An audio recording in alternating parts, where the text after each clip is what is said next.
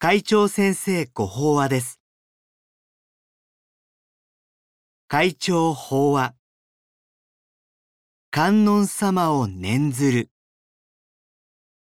二話の日光、立正厚生会会長。自分の可能性を自覚する。法華経の観世音菩薩不門本は観音経とも呼ばれてたくさんの人に親しまれています。そのわけは私たちが苦悩するとき一心に観音様を念ずれば観音様はすぐにその声を聞き届け救ってくださるという教えに勇気をもらい観音様を信じて慕う人が多いからでありましょう。ただ、それだけを聞くと、神仏にご利益を願う信仰のようですが、観音様を念ずることが仏の教えと真剣に向き合うきっかけになるのだとしたら、それも信仰の入り口として尊重すべきものだと思います。とはいえ私は、観音経は単に念ずれば救われる、助かると教えるものではないと受け止めています。なぜなら、観世音菩薩不門本が法華経の中の教えだからです。観音経には法華経の精神が込められているからです。その一つが自らの可能性を自覚することの大切さです。観音妙智力という言葉があります。私たちも毎日度胸供養の際に観音明智の力、よく世間の苦を救う、と読受するこの言葉の意味合いを、海祖様は、苦難にあった時に跳ね返す内面的な力、かえってその苦難から栄養をとって成長する不可思議な心の力と説明しています。苦しみの底から立ち上がり、その苦を糧に成長できる底力が私たちにはあって、それが観音妙智力だというのです。詩人の山尾三世氏は、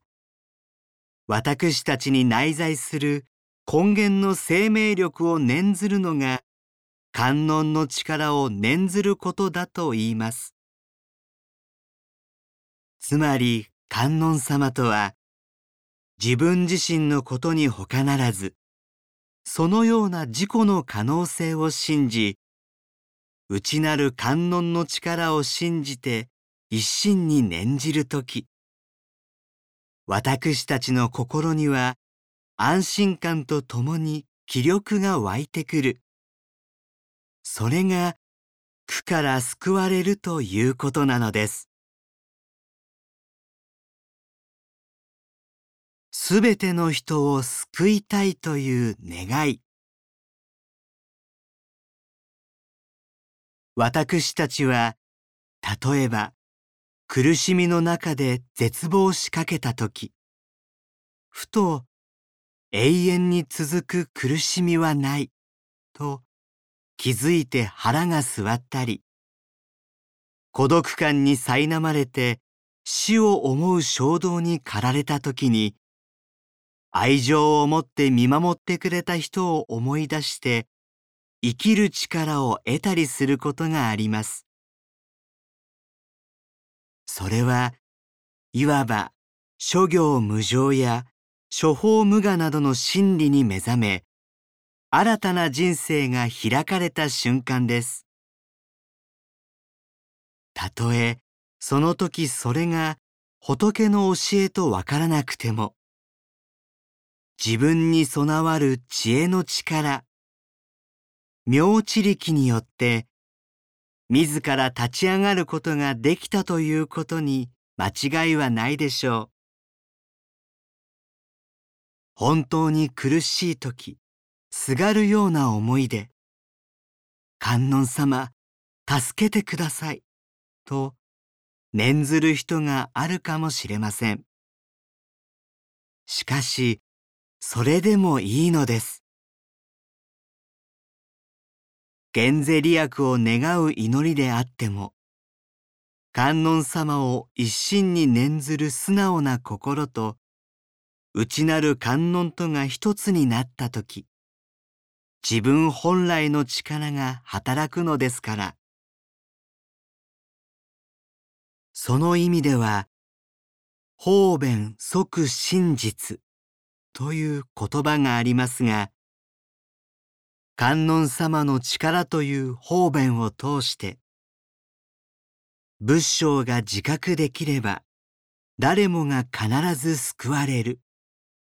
自由自在な世界が開ける。という真実を教えているのが観音経と言えるのです。また観音経には、観世音菩薩が様々な手立てを持って、人々を苦難から救うことが繰り返し説かれていますが、それもまた、すべての人を救いたいという観音様と同じ心が私たちにもあることに気づかせる一つの方便ではないでしょうか。そして観音様を念ずることで、あたかも千手観音のように、千の手を差し伸べてでも、人々に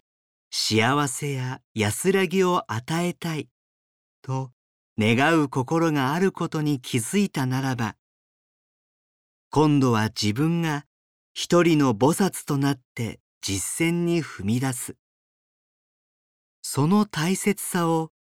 観音経は説き示しているのです。地蔵菩薩に上不教菩薩と観音様に限らず自分が目指す菩薩としての歩み方は人それぞれでしょうが、次号ではその菩薩の実践について触れたいと思います。以上で、厚生、